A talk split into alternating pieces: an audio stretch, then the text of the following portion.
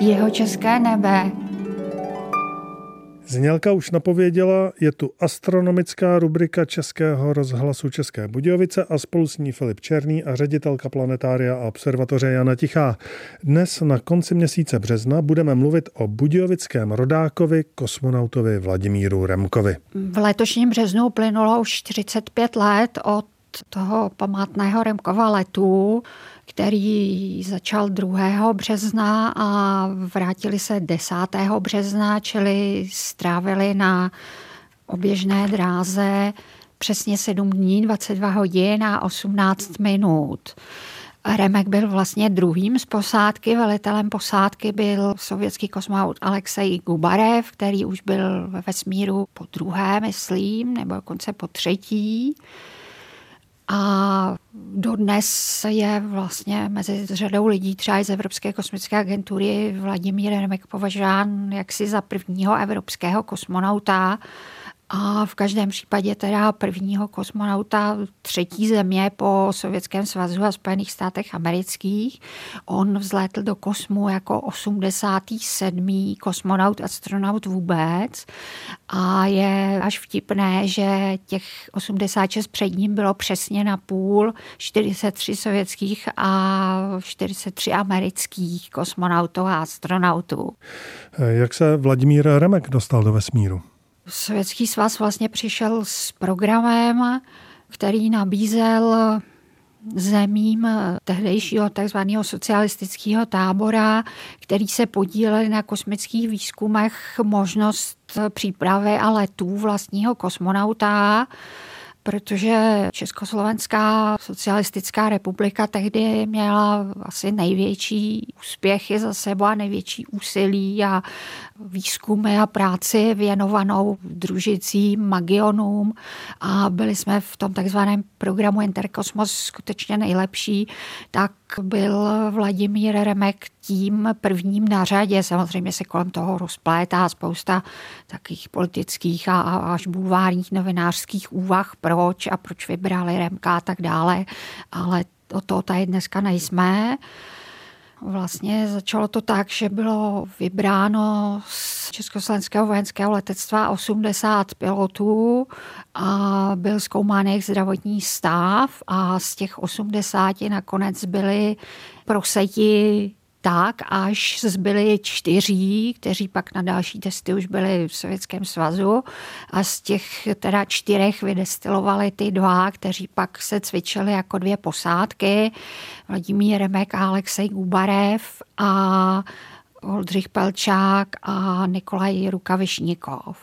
Definitivní rozhodnutí teda bylo, že hlavní posádka je tak Guberev Remek a záložní ta Rukavišnikov Pelčák a protože se neobjevily žádné poslední technické nebo zdravotní problémy těsně před letem, protože tam stačí, kdyby dostal někdo z nich rýmů a tak, takže nakonec skutečně teda letěl Vladimír Remek. Jak vypadal jejich let?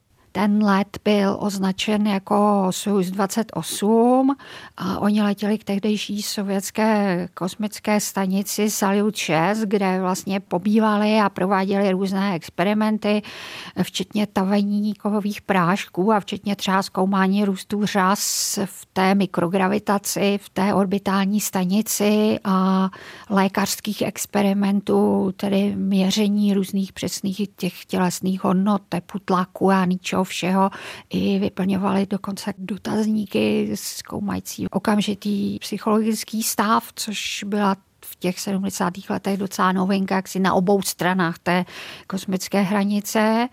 A to vyprával ta sám Vladimír Remek, jak měl takový rychlový cvik zubařský, protože jeden z posádky toho Salutu si stěžoval na bolest zubů a jak skutečně se dostal nějakou, já nevím, kapesní vrtačku a když teda přiletěl, že má to zubařské vybavení a kdo se jako hlásí, tak dotyční ti dva se ho zeptali, jestli je teda zároveň jako pilot a zubář a on řekl, že má na to asi dvoudenní školení, tak se přestal bolesti zubu mluvit. On to umí hrozně hezky vypravovat, pan Remek, já to jenom napodobuju. Let Vladimíra Remka dopadl úspěšně, po přistání ale začal jeho obrazně řečeno druhý kosmický život, nebo druhý život kosmonauta. Vladimír Remek se stal takovou trochu předváděnou ikonou, což on sám říká, že ho rozhodně nebavilo.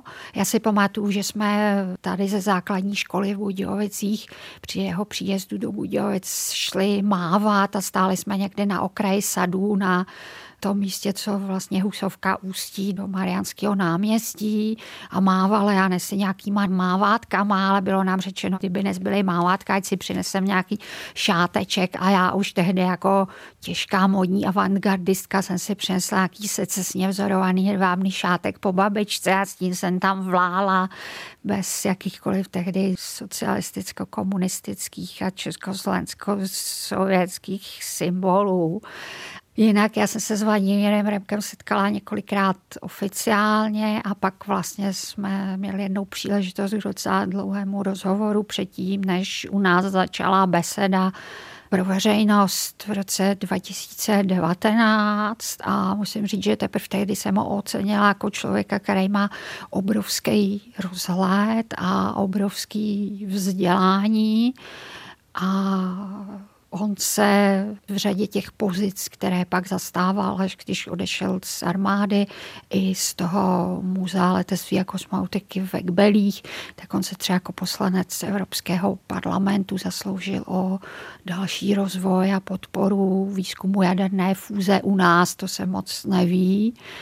A vlastně o získání nového malého tokamaku pro pražské fakulty tak to je taková nevím, připomínka toho, že svým způsobem jsme kosmická, když ne velmoc, teda, protože si nestavíme vlastní kosmické prostředky pro vynášení lidí do kosmu, ale jsme pořád vlastně taková kosmická aspoň podvelmoc, která se podílí dneska třeba s Evropskou kosmickou agenturou na výrobě různých součástí pro, já nevím, starty a vypouštění satelitů z raket Ariane.